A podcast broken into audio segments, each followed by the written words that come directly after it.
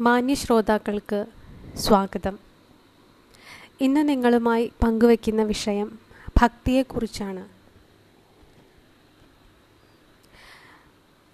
ഗുരുക്കന്മാരോടും ദേവന്മാരോടും നമുക്ക് തോന്നുന്ന സ്നേഹത്തെയും ഈശ്വരനിൽ തോന്നുന്ന അനുരാഗത്തെയും ഭക്തി എന്ന് നമുക്ക് പറയാം. ഭക്തിയെ ജ്ഞാനമുള്ളവർ ജ്ഞാനരൂപമായിട്ടും സാധാരണക്കാരായ ഭക്തന്മാർ ആനന്ദരൂപമായിട്ടും കർമ്മികൾ സേവാരൂപമായിട്ടുമാണ് നിർവചിക്കുന്നത്. ഇനി എന്താണ് ഈ ഭക്തി? ഈ ഭക്തിയെക്കുറിച്ച് പലതരത്തിലുള്ള അഭിപ്രായങ്ങളാണുള്ളത്. മുക്തി നേടാൻ അല്ലെങ്കിൽ മോക്ഷം നേടാനുള്ള എളുപ്പ വഴിയാണ് ഭക്തി എന്ന് പറയാം. ജീവാത്മാവിനെ പരമാത്മാവിലേക്ക് അടുപ്പിക്കുന്ന ആത്മാനുഭൂതിയാണ് ഭക്തി എന്ന് പറയാം. സ്വാമി വിവേകാനന്ദൻ സത്യവും ശുദ്ധവുമായ ഈശ്വാൻ ഈശ്വര അന്വേഷണത്തെയാണ് ഭക്തിയായിട്ട് പറഞ്ഞിരിക്കുന്നത്. അതുപോലെ തന്നെ ശ്രീ ശങ്കരാചാര്യർ സ്വസ്വരൂപ അനുസന്ധാനം ഭക്തിരിത്യ അഭിധീയത എന്ന് പറയുന്നു. ആത്മസ്വരൂപത്തെ അനുസന്ധാനം ചെയ്യുക എന്ന കർമ്മത്തെയാണ് ശങ്കരാചാര്യർ ഭക്തി എന്ന് പറഞ്ഞിരിക്കുന്നത്. ദേവർഷി നാരദനാകട്ടെ അമൃതാനന്ദ സ്വരൂപമായ പരമാർത്ഥത്തിലുള്ള പരമപ്രേമമാണ് ഭക്തി എന്ന് പറയുന്നു. ശ്രീനാരായണ ഗുരുദേവൻ എപ്പോഴും ബ്രഹ്മത്തെ അനുസന്ധാനം ചെയ്യുന്നതും ആനന്ദപരമായി ധ്യാനം ചെയ്യുന്നതും ഭക്തി എന്ന് പറയുന്നു. ഇങ്ങനെ ഭക്തിയെപ്പറ്റി വിവിധങ്ങളായിട്ടുള്ള മതങ്ങളാണുള്ളത്. ഇതെല്ലാം ശരിയാണെങ്കിലും എല്ലാം ഈശ്വരനിൽ അർപ്പിച്ച് യജ്ഞം ചെയ്യുന്നതാണ് ഭക്തിയുടെ ലക്ഷണമെന്ന് ശ്രീകൃഷ്ണ ഭഗവാൻ ഭഗവത്ഗീതയിൽ അർജുനനോട് രാജവിദ്യ രാജഗുഹ്യയോഗം അവസാനിപ്പിച്ചുകൊണ്ട് പറയുന്നുണ്ട്. മന്മനാഹ ഭവ മത്ഭക്താഹ മദ്യാജി മാം നമസ്കുരു മാമൈവശ്യസി യുക്തേവം ആത്മാനം മത്പരായണ. എല്ലാം ഭഗവാൻ ചെയ്യിക്കുന്നു ചെയ്യുന്നു എന്ന ഭാവം ഉണ്ടാകുമ്പോൾ യഥാർത്ഥ ഭക്തിയുടെ ദൈവിക നിയോഗത്തെയാണ് നമുക്ക് മനസ്സിലാക്കുവാൻ സാധിക്കുന്നത്. ഇനി നമുക്ക് നോക്കാനുള്ളത് ഈ ഭക്തിക്ക് ഉപാധികൾ ഏതൊക്കെയാണ്? അല്ലെങ്കിൽ ഭക്തിക്കുള്ള സാധനങ്ങൾ ഏതൊക്കെയാണ്? ഏതൊക്കെ കാര്യങ്ങളാണ് ഭക്തിക്ക് വേണ്ടത് എന്നാണ് നോക്കാൻ പോകുന്നത്. രാമായണത്തിൽ ശ്രീരാമൻ ശബരിക്ക് ഉപദേശിച്ചു കൊടുത്ത ഒമ്പത് കാര്യങ്ങൾ അല്ലെങ്കിൽ ഒമ്പത് ഉപാധികൾ ഭക്തിയുടെ യഥാർത്ഥ രൂപങ്ങൾ തന്നെയാണ്. അത് ആരണ്യകാണ്ഡത്തിന്റെ അവസാനത്തിലാണ് ഇതിനെപ്പറ്റി പറയുന്നത്. അതായത് സജ്ജന സംസർഗം ഭഗവത് കഥാലാപം ഭഗവത് ഗുണഗണങ്ങൾ പറയുക പ്രചരിപ്പിക്കുക. ഭഗവാൻ പറഞ്ഞ വാക്കുകളെ ശരിയായി വ്യാഖ്യാനിക്കുക. ആചാര്യന്മാരെ അല്ലെങ്കിൽ ഗുരുക്കന്മാരെ ഉപാസിക്കുക. പുണ്യശീലങ്ങൾ പാലിക്കുക. പുണ്യശീലങ്ങൾ എന്ന് പറയുന്നത് ഒരു മനുഷ്യൻ സാമാന്യമായി അനുഷ്ഠിക്കേണ്ട ധർമ്മങ്ങളും പഞ്ചശുദ്ധി പഞ്ചമഹായജ്ഞങ്ങളാണ് പുണ്യശീലങ്ങളായി പറയുന്നത്. യമനിയമാദികളോടെ പൂജ ചെയ്യുക. അതായത് യമം നിയമം ആസനം പ്രാണായാമം പ്രത്യാഹാരം ധ്യാനം ധാരണ സമാധി ഇങ്ങനെയുള്ള അഷ്ടാംഗ യോഗങ്ങളോടുകൂടി പൂജ ചെയ്യുക. ഭഗവാന്റെ മന്ത്രം ജപിക്കുക. സ്തോത്രമോ മൂലമന്ത്രമോ കീർത്തനമോ എന്ത് വേണമെങ്കിലും ആകാം. ഭഗവാന്റെ തത്വത്തെ ചിന്തിച്ച് വിചാരം ചെയ്ത് ഉറപ്പിച്ച് അതിനനുസരിച്ച് ജീവിക്കുക. ഇങ്ങനെയുള്ള ഒമ്പത് തരത്തിലുള്ള ഉപാധികളാണ് നമ്മളോട് ശ്രീരാമൻ രാമായണത്തിലൂടെ കാണിച്ചു തരുന്നത്. ഈ ഒമ്പത് കാര്യങ്ങളും ഒരു ഭക്തന്റെ മനസ്സിൽ ഉണ്ടായിരിക്കണം. അപ്പോൾ പരമമായൊരു ഭക്തിയിൽ എത്തിയാൽ മാത്രമാണ് ഈ ജ്ഞാനം ഉണ്ടാവുകയുള്ളൂ. അപ്പം ജ്ഞാനമില്ലാത്തവൻ ഒരിക്കലും മോക്ഷമുണ്ടാകില്ല. അതുകൊണ്ടാണ് ശങ്കരാചാര്യർ പറയുന്നത് ജ്ഞാനാദേവതു കൈവല്യം. ജ്ഞാനമുണ്ടെങ്കിൽ മാത്രമേ മോക്ഷം നേടാൻ സാധിക്കുകയുള്ളൂ. ഇനി ഭക്തിയുടെ ഒമ്പത് വിധ സാധനകൾ ഉപാധികളൊക്കെ പറഞ്ഞു. ഇനി നമ്മൾ നോക്കുന്നത് നവധാ ഭക്തിയാണ്. ഒമ്പത് തരത്തിലാണ് ഭക്തിയെ പറഞ്ഞിരിക്കുന്നത്. ഇത് ശ്രീമദ് ഭാഗവതത്തിൽ നവധാ ഭക്തികളെ വളരെ വിസ്തരിച്ച് പറഞ്ഞിരിക്കുന്നു. അപ്പോൾ ഹിരണ്യകശുപിന് പുത്രനായ പ്രഹ്ലാദൻ ഒമ്പത് വിധമുള്ള ഭക്തികളുണ്ട് എന്ന് വിവരിച്ചു കൊടുക്കുന്ന ഒരു സന്ദർഭമുണ്ട്. നവതാഭക്തികളെ ഭാഗവതത്തിൽ പറയുന്നത് ശ്രവണം കീർത്തനം വിഷ്ണോഹോ സ്മരണം പാദസേവനം അർച്ചനം വന്ദനം ദാസ്യം സഖ്യം ആത്മനിവേദനം ഇതി പുംസാർപ്പിത വിഷ്ണു ഭക്തിശ്ചേത് നവലക്ഷണ. ഈ ഭക്തിയുടെ ഒമ്പത് തലങ്ങളെ പറഞ്ഞു. ഇതിൽ ഭക്തിയുടെ രണ്ട് തലങ്ങളായിട്ട് നമുക്ക് തിരിക്കാം ഇതിനെ. ഒന്ന് മാർഗവും ഒന്ന് ലക്ഷ്യവുമായിട്ട് നമുക്കിതിനെ മാറ്റാം. അപ്പോൾ ലക്ഷ്യതലത്തിൽ സ്വസ്വരൂപ അനുസന്ധാനം ഭക്തിരിത്യഭിധീയത എന്നുള്ള ഭക്തി ലക്ഷണമാണ് നമുക്ക് കാണുവാൻ സാധിക്കുന്നത്. അപ്പോൾ ഇതിലേക്ക് ഈ മാർഗത്തിലേക്ക് എത്തണം. അതായത് സ്വസ്വരൂപ അനുസന്ധാനം ഭക്തി. തന്റെ തന്നെ അനുസ സ്വരൂപത്തെ അനുസന്ധാനം ചെയ്യുന്നതാണ് ഭക്തി എന്നുള്ള ആ മാർഗത്തിലേക്ക് എത്തണമെങ്കിൽ ഒരു ഭക്തൻ അനുഷ്ഠിക്കേണ്ട അല്ലെങ്കിൽ ആ ഭക്തൻ ഒരു ഭക്തൻ ഫോളോ ചെയ്യേണ്ട ഒമ്പത് കാര്യങ്ങളെയാണ് ഇവിടെ പറയുന്നത്. അപ്പോൾ ഈ നവധ ഭക്തിയെ ഒമ്പത് ഘട്ടത്തിലുള്ള ഭക്തി മാർഗമെന്ന് നമുക്ക് സൂചിപ്പിക്കാം. ശ്രവണം കീർത്തനം സ്മരണം പാദസേവനം അർച്ചനം വന്ദനം ദാസ്യം സഖ്യം ആത്മനിവേദനം. ഇവയാണ് നവധാഭക്തികൾ. ഇത് ഓരോന്നും ഓർഡറിൽ പറഞ്ഞിരിക്കുന്നത് ഇത് ക്രമമായിട്ട് ഉയരുന്ന ഭക്തിയുടെ തലങ്ങളായതുകൊണ്ടാണ്. അപശ്രവണം മുതൽ അർച്ചനം വരെയുള്ള ഇത് പ്രാഥമികമായിട്ടൊരു സാധകൻ അനുഷ്ഠിക്കേണ്ട അല്ലെങ്കിൽ ആചരിക്കേണ്ട നിർബന്ധിതമായ അനുഷ്ഠാന ക്രമങ്ങളെയും അതിനുശേഷം വരുന്ന മൂന്നെണ്ണം ഭക്തിയുടെ ഉയർന്ന തലങ്ങളെയുമാണ് സൂചിപ്പിക്കുന്നത്.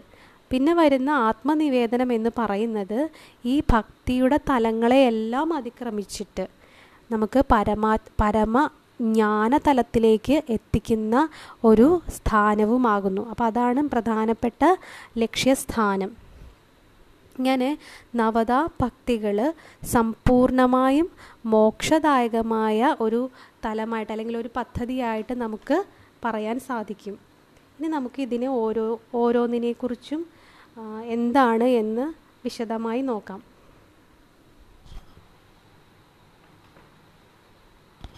അതിലാദ്യത്തേത് ശ്രവണമാണ്.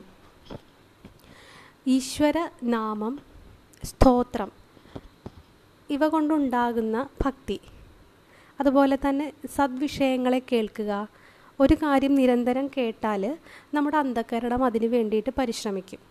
അപ്പോൾ ഇതിന് വേണ്ട കാര്യം എന്ന് വെച്ച് കഴിഞ്ഞാൽ നമ്മൾ സജ്ജന സംസർഗത്തിലൂടെ മാത്രമേ ഇങ്ങനെ ഒരു കാര്യം സാധകമാകുകയുള്ളൂ. അപ്പോൾ സജ്ജനങ്ങൾ എന്തുകൊണ്ടാണ് ഈശ്വര വിഷയങ്ങൾ മാത്രമേ പറയുള്ളൂ? അപ്പോൾ അതുകൊണ്ടാണ് സജ്ജന സംസർഗം ഉണ്ടായാൽ മാത്രമാണ് നമ്മൾ നിരന്തരം ഇത് കേട്ടുകൊണ്ടിരിക്കുമ്പോൾ നമ്മുടെ മനസ്സിൽ ഭക്തി ജനിക്കും. അപ്പം അതുകൊണ്ട് ഭക്തൻ എപ്പോഴും ഈശ്വര വിഷയങ്ങൾ മാത്രമേ പറയാൻ പാടുള്ളൂ. അതുപോലെ സത്സംഗം ചെയ്യണം ദുസ്സംഗങ്ങൾ ഒഴിവാക്കണം. കൂടാതെ ഭാഗവതം നാരായണീയം മുതലായവ കേൾക്കുക ഇതിനെ പറയുക അതുപോലെ തന്നെ ഇതിനെപ്പറ്റി ചർച്ച ചെയ്യുക ഇതെല്ലാം ആവശ്യമാണ്. ഇനി ഭക്തിയുടെ രണ്ടാമത്തെ തലമാണ് കീർത്തനം.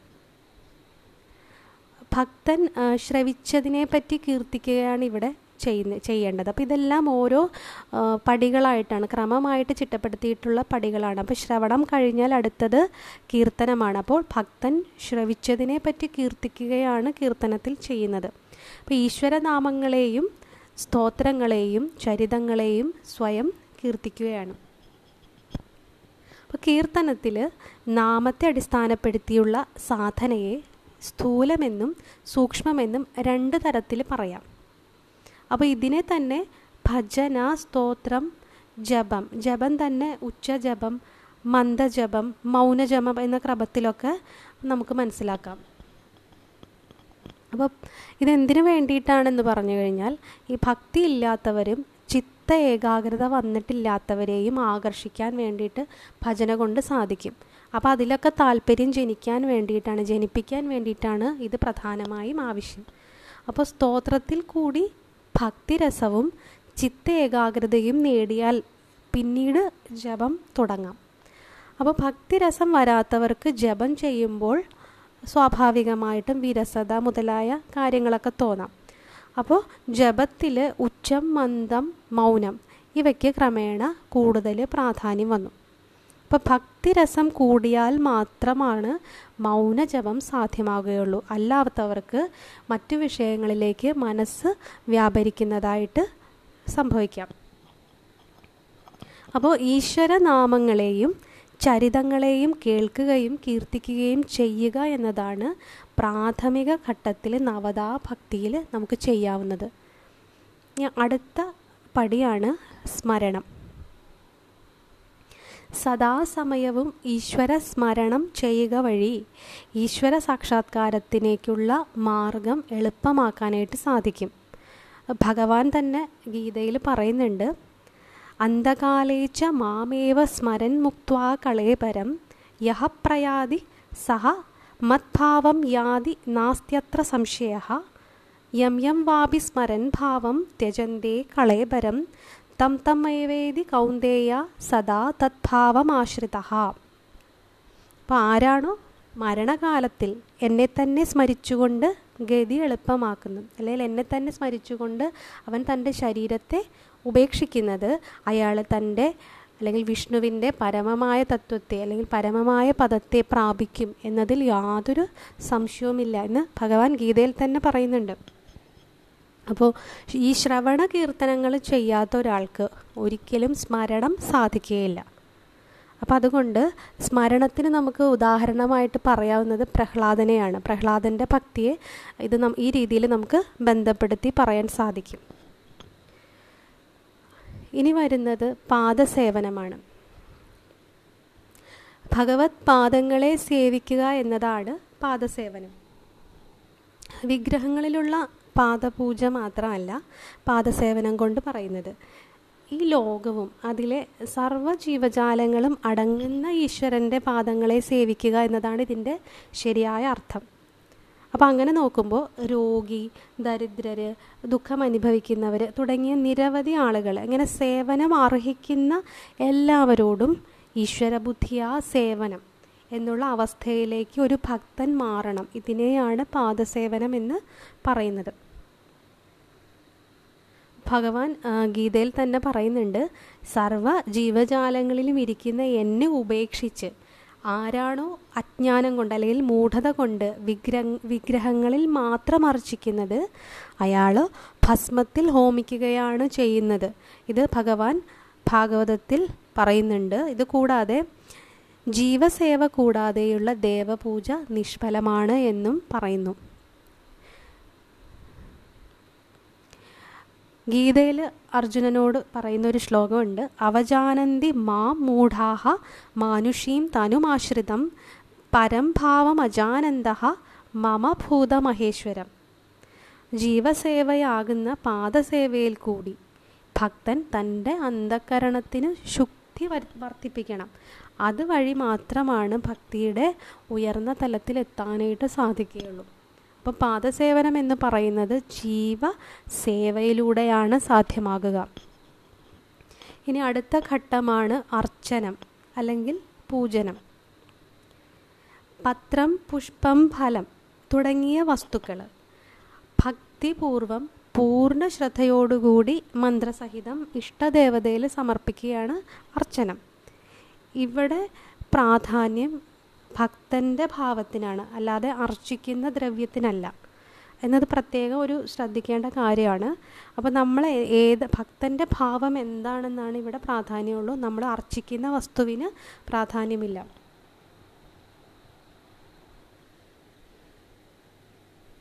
പത്രം പുഷ്പം ഫലം തോയം യോമേ ഭക്തിയാ പ്രയച്ഛതി. തദഹം ഭക്തി ഉപഹൃതം അശ്നാമി പ്രയതാത്മനെ എന്ന് ഗീതയിൽ തന്നെ ഭഗവാൻ പറയുന്നുണ്ട്.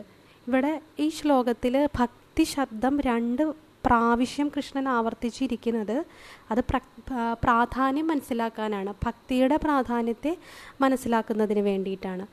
അപ്പോൾ വിഷ്ണു ഭഗവാന് ഇഷ്ടപ്പെട്ട പുഷ്പങ്ങൾ ഏതാണെന്ന് പുഷ്പമൊക്കെ സമർപ്പിക്കാമെന്ന് പറഞ്ഞു. അപ്പോൾ പുഷ്പങ്ങൾ ഏതാണ് എന്ന് പറയുമ്പോൾ അഹിംസാ പ്രഥമം പുഷ്പം പുഷ്പം ഇന്ദ്രിയ നിഗ്രഹ സർവഭൂതദയാപുഷ്പം ക്ഷമാപുഷ്പം വിശേഷത ശാന്തിപുഷ്പം തപപുഷ്പം ധ്യാനപുഷ്പം തഥൈവ ച സത്യമഷ്ടവിധം പുഷ്പം വിഷ്ണോഹോ പ്രീതികരം ഭവേത് അപ്പോൾ ഇഷ്ടപ്പെട്ട പുഷ്പങ്ങൾ ഭഗവാന് അഹിംസ ഇന്ദ്രിയ നിഗ്രഹം സർവഭൂതദയ ക്ഷമ ശാന്തി തപസ് ധ്യാനം. സത്യം. ഇത്രയുമാണ് ഏറ്റവും പ്രിയപ്പെട്ടത് എന്നാണ് ഭഗവാൻ തന്നെ പറയുന്നത്. അപ്പം ഇങ്ങനെ അർച്ചനയെ പരമമായ അനുഷ്ഠാനമായി കാണുന്നത് കാണുന്ന ആ രീതി വച്ചിട്ട് പലതരം ദ്രവ്യങ്ങളെ ഭക്തിപൂർവം ഈശ്വരനിൽ സമർപ്പിക്കുന്ന ആ ഭക്തൻ. ആ ഭക്തൻ ഒടുവിൽ തന്നെ തന്നെയാണ് ഈശ്വരനിലേക്ക് അർപ്പിക്കുന്നത്. അപ്പോൾ അങ്ങനെ ഭഗവാൻ ഭക്തനിലെ വ്യക്തിഭാവവും കർത്തൃത്വ അഭിമാനവും സംഘഭാവവും പൂർണമായിട്ടില്ലാണ്ടായിട്ട് തന്മയത്വം പ്രാപിക്കുന്നു. ആ തന്മയത്വം പ്രാപിച്ച ഭക്തന് അനുഷ്ഠിക്കേണ്ട ബാഹ്യമായ യാതൊരു കാര്യങ്ങളും തന്നെ ഇല്ല എന്നുള്ളൊരവസ്ഥ വന്നു ചേരുകയാണ് ചെയ്യുന്നത്. അടുത്ത ഘട്ടമാണ് വന്ദനം. അല്ലെങ്കിൽ അഭിവന്ദനം. അർച്ചനം നിരന്തരമായിട്ട് ചെയ്ത് അന്ധകരണ ശുദ്ധിയും തികഞ്ഞ ഭക്തിഭാവവും കൈവന്ന ഒരു ഭക്തൻ. ഈ പ്രപഞ്ചത്തിലുള്ള എല്ലാ വസ്തുക്കളെയും ഈശ്വര ബുദ്ധിയാലാണ് വന്ദിക്കുന്നത്. അപ്പോൾ തൂണിലും തുരുമ്പിലും കല്ലിലും പുല്ലിലും മൃഗത്തിലും മനുഷ്യരിലും എല്ലാം ആ ഏകാത്മ വസ്തുവാണ് സത്യമായിട്ടുള്ളതെന്ന് അയാൾക്ക് തോന്നാം. അപ്പോൾ പ്രപഞ്ചത്തിൽ ഏത് വസ്തുവിനെ കാണുമ്പോഴും ഈ സർവേശ്വര വന്ദനമാണ് അങ്ങനെയുള്ള ഭക്തൻ ചെയ്യുന്നത്. ഇതിനെയാണ് ഇവിടെ വന്ദനം എന്ന് പറഞ്ഞിരിക്കുന്നത്. ഇനി അടുത്ത തലമാണ് ദാസ്യം. അപ്പോൾ ഒരു ദാസൻ യജമാനന് വേണ്ടി പ്രവർത്തിക്കുന്നത് പോലെ വിവിധ കർമ്മങ്ങളെ ഈശ്വരനായിക്കൊണ്ട് നമ്മൾ ചെയ്ത് വസിക്കണം. അതായത് ഒരു നിമിഷം പോലും വെറുതെ കളയരുത്. കാരണം നഷ്ടപ്പെട്ട ഒരു നിമിഷം നമുക്ക് ജീവിതത്തിൽ തിരിച്ചു കിട്ടുന്നില്ല. മരണസ്ഥലം ദിവസം സമയം ഇതൊന്നും നമുക്കറിയില്ല. അതുകൊണ്ട് നമ്മൾ സ്ഥൂലദേഹം കൊണ്ടും മനസ്സുകൊണ്ടും വാക്കുകൊണ്ടും ബുദ്ധി കൊണ്ടും എല്ലാ ഉപാധികളെ കൊണ്ടും സദാസമയവും നമ്മൾ ഈശ്വര സേവയിൽ മുഴുകണം. അപ്പോൾ ചെയ്യുന്നതെല്ലാം ദാസ്യഭാവത്തിലുള്ള ഈശ്വര പൂജയാകണം. ഇതിന് നമുക്ക് ഉദാഹരണമായിട്ട് കാണിച്ചു തരാവുന്നത് ശ്രീ ഹനുമാനെ തന്നെയാണ്. അപ്പം അദ്ദേഹത്തിന്റെ ഭക്തിയെ നമുക്ക് ദാസ്യഭക്തിയായിട്ട് കണക്കാക്കാം. ഇനി അടുത്ത ഒരു ഭക്തിയുടെ തലമാണ് സഖ്യം. തനിക്കും ഈശ്വരനും തമ്മിലുള്ള ദാസ സ്വാമി ഭാവതലം കഴിഞ്ഞിട്ട് തന്റെ സഖിയായിട്ട് ഈശ്വരനെ കൽപ്പിക്കുകയാണ് ഇതിൽ ചെയ്യുന്നത്. ഭക്തിയുടെ ഉയർന്ന തലത്തിലേക്ക് അങ്ങനെ എത്തിച്ചേരുകയാണ്. അപ്പോൾ സർവ ചരാചരങ്ങളിലുമുള്ള ആ ഏക ഈശ്വരൻ തന്നെയാണ് ഇത് എന്ന് മനസ്സിലാക്കുന്ന ആ ഭക്തൻ. എല്ലാ ചരാചരങ്ങളോടും അല്ലെങ്കിൽ എല്ലാ ജീവികളോടും ഒരു സഖ്യത്തിലാണ് കഴിയുക. അപ്പോൾ ഒന്നിനോടും വിദ്വേഷമില്ലാണ്ട് ഒന്നിനെയും ആഗ്രഹിക്കാതെ ഉള്ളതാണ് സഖ്യതലം. അപ്പോൾ നമ്മൾ സുഹൃത്തുക്കൾ തമ്മിലാണെങ്കിൽ അല്ലെങ്കിൽ ആത്മസുഹൃത്തുക്കൾ തമ്മിലാണെങ്കിൽ ഒന്നും പ്രതീക്ഷിക്കാതെ മറ്റുള്ളവർക്കായിട്ട് നാം എന്തും ദാനം ചെയ്യുവാൻ സന്നദ്ധമാകുന്ന അവസ്ഥ. അതിനെയാണ് ഇവിടെ എന്താണ്? ആത്മ ഭക്തി സഖ്യരൂപത്തിലുള്ള ഭക്തി എന്ന് പറയുന്നത്. അപ്പം ഇങ്ങനെയുള്ള ഭക്തിഭാവ തലത്തിലേക്കാണ് ഇവിടെ ഭക്തൻ എത്തിച്ചേരുന്നത് ഇതിന് ഉദാഹരണമായിട്ട് നമുക്ക് പറയാവുന്നത് അർജുനനെ തന്നെയാണ്. ഇനി ഒമ്പതാമത്തെ ഘട്ടമാണ് ആത്മനിവേദനം. അപ്പോൾ ഏതൊരു ലക്ഷ്യപ്രാപ്തിക്ക് വേണ്ടിയിട്ടാണോ ഇത്രയും നവധ ഭക്തികളെ നമ്മൾ പറഞ്ഞത് അല്ലെങ്കിൽ വിധിപ്പി വിധിക്കപ്പെട്ടത്. അതിനെയാണ് ഇവിടെ ആത്മനിവേദനം എന്ന് പറയുന്ന ഭക്തിയുടെ ഘട്ടമായിട്ട് പറയുന്നത്. അപ്പോൾ ഈശ്വരനിൽ എല്ലാ ദ്രവ്യങ്ങളെയും മറ്റുപാധികളെയും നിവേദിച്ചിരുന്ന ഭക്തന് അതായത് വന്ദനം ദാസ്യം സഖ്യം ഇതെല്ലാം ഈ ഘട്ടങ്ങളിലൂടെ എത്തിയ ആ ഭക്തന് പിന്നീട് ഒന്നും സമർപ്പിക്കാനില്ലാത്ത അവസ്ഥ വരും. അതായത് തന്നെ തന്നെ അവിടെ സമർപ്പിച്ചേക്കാണ്. തന്റെ മനസ്സും ശരീരവും തപസ്സും ആയുസ്സും എല്ലാം ഈശ്വരനിൽ അർപ്പിച്ചു. അപ്പോൾ ഇനി ഒന്നും തന്നെ സമർപ്പിക്കാനില്ലാതെ ഇരിക്കുന്ന ഒരവസ്ഥ. ആ അവസ്ഥയാണ് ഇവിടെ ആത്മനിവേദനം എന്ന് പറയുന്നത്. ഈ അവസ്ഥയിൽ ഭക്തൻ എപ്പോഴും നിർമ്മമനും നിരഹങ്കാരിയുമായിരിക്കും. അപ്പോൾ ഈ സമയത്ത് ഒരിക്കലും ആ ഭക്തന് ഷഡ് ഷഡ്വിധത്തിലുള്ള രിപുക്കൾ അല്ലെങ്കിൽ ഷഡ് ഷഡ്വൈരികളൊന്നും തന്നെ ആ ഭക്തനെ ശല്യം ചെയ്യുകയില്ല. അപ്പോൾ ഇങ്ങനെയാണ് ഒമ്പത് തരത്തിലുള്ള ഭക്തികളെ പറ്റി ഭാഗവതത്തിൽ പറഞ്ഞിരിക്കുന്നത്. ഇതെല്ലാം ഓരോ ഘട്ടങ്ങളായിട്ടാണ് പറഞ്ഞത് ഒന്ന് കഴിഞ്ഞ് അടുത്തത് അടുത്ത ഘട്ടത്തിലേക്ക് പ്രവേശിച്ച് പ്രവേശിച്ച് അവസാനം ആത്മനിവേദനത്തിലേക്ക് എത്തിച്ചേരുകയാണ് ചെയ്യുന്നത്. ഗീതയിൽ തന്നെ പന്ത്രണ്ടാമത്തെ അധ്യായത്തിൽ ശ്രീകൃഷ്ണ ഭഗവാൻ പറയുന്നുണ്ട് നിർമ്മമോ നിരഹങ്കാര സമദുഃഖ സുഖക്ഷമി മയ്യർപ്പിത മനോബുദ്ധി യോ മത്ഭക്ത സമേ പ്രിയ. അപ്പോൾ ഇത് തന്നെയാണ് ഭക്തൻ നിർമ്മമനും നിര നിരഹങ്കാരനുമായി അവസാന അവസ്ഥയിൽ അല്ലെങ്കിൽ അവസാന ഘട്ടത്തിൽ ഇരിക്കുന്നു എന്ന് പറയുന്നത് ഇത് തന്നെയാണ്. നമ്മൾ ഈ ചെയ്ത എല്ലാ സാധനകളുടെയും ഏകമായിട്ടുള്ള ലക്ഷ്യം എന്ന് പറയുന്നത് ജ്ഞാനം തന്നെയാണ്. ആ ജ്ഞാനം തന്നെയാണ് ആത്മനിവേദനവും. അപ്പോൾ ഈ എല്ലാത്തിനും ലക്ഷ്യമായ ജ്ഞാനത്തെ നമുക്ക് ആത്മനിവേദനമായിട്ട് പറയാം. ഇവിടെ ശ്രവണം മുതൽ അർച്ചനം വരെയുള്ള പ്രാഥമിക തലങ്ങളെല്ലാം അനുഷ്ഠിച്ചതിന് ശേഷമാണ് ശരിയായ ഭക്തി നേടിയ ആ ഭക്തൻ വന്ദനം ദാസ്യം സഖ്യം ഈ തലങ്ങൾ കഴിഞ്ഞിട്ട് അതിനെ അതിക്രമിച്ചിട്ട് അതിന് പരമമായിട്ട് അല്ലെങ്കിൽ അതിന് മുകളിലിരിക്കുന്ന ആത്മസാക്ഷാത്കാരത്തിലേക്ക് എത്തുന്ന അവസ്ഥയിലേക്ക് എത്തിച്ചേരുന്നത്. അതിനെയാണ് ഇവിടെ ആത്മനിവേദനം എന്ന് പറഞ്ഞത്. ഈ ഇങ്ങനെയുള്ള ആ പരമമായ ജ്ഞാനം തന്നെയാണ് നമ്മളെല്ലാവരും ലക്ഷ്യമാക്കുന്ന ആ മോക്ഷവും. അപ്പോൾ ജ്ഞാനത്തിലൂടെ മാത്രമാണ് മോക്ഷം ലഭിക്കുക എന്നുള്ളൊരു ഒരു കാര്യവും കൂടെ നമുക്കിവിടെ നിന്ന് മനസ്സിലാക്കാൻ സാധിക്കും. ഇത് തന്നെയാണ് ശങ്കരാചാര്യർ പറഞ്ഞിരിക്കുന്നത് ജ്ഞാനാദേവത്തു കൈവല്യമെന്ന്. ഇനി ഈ നവധാ ഭക്തികളോട് ചേരുന്ന അല്ലെങ്കിൽ അതുമായിട്ട് ബന്ധപ്പെട്ട് നിൽക്കുന്ന പതിനൊന്ന് തരം ഏകാദശതാ ഭക്തികളെക്കുറിച്ച് നാരദ ഭക്തി ശാസ്ത്രത്തിൽ പറയുന്നുണ്ട് അതിനെക്കുറിച്ചുകൂടെ നോക്കാം. അപ്പം നാരദ മഹർഷി തന്റെ ഭക്തിശാസ്ത്രത്തിൽ പതിനൊന്ന് വിധത്തിലുള്ള ഭക്തിയെ ആണ് പറയുന്നത്. അതിനിവിടെ ആസക്തി ആസക്തി എന്ന പദം കൊണ്ടാണ് പറഞ്ഞിരിക്കുന്നത്. അത് ഏതൊക്കെയാണെന്ന് നോക്കാം. ഒന്നാമത്തേത് ഗുണമാഹാത്മ്യ ഭക്തി. ഇവിടെ ഭക്തൻ ഭഗവാന്റെ ഗുണഗണങ്ങളെയും മഹാത്മ്യങ്ങളെയും ചിന്തിക്കുകയും പറയുകയും കേൾക്കുകയും പൂർണമായിട്ടും അതിൽ ആസക്തി ഉള്ളവനായി തീരുകയും ചെയ്യുന്നുണ്ട്. ഈ നവതാഭക്തികളിൽ ശ്രവണം കീർത്തനം സ്മരണം ഇതിനെയൊക്കെ നമുക്ക് ഇവിടെ പറഞ്ഞ ഗുണമാഹാത്മ്യ ഭക്തിയുമായിട്ട് ബന്ധപ്പെടുത്തി ഇതുമായി സാമ്യമുള്ളതായിട്ട് പറയാനായിട്ട് സാധിക്കും. അടുത്തതാണ് രൂപാസക്തി.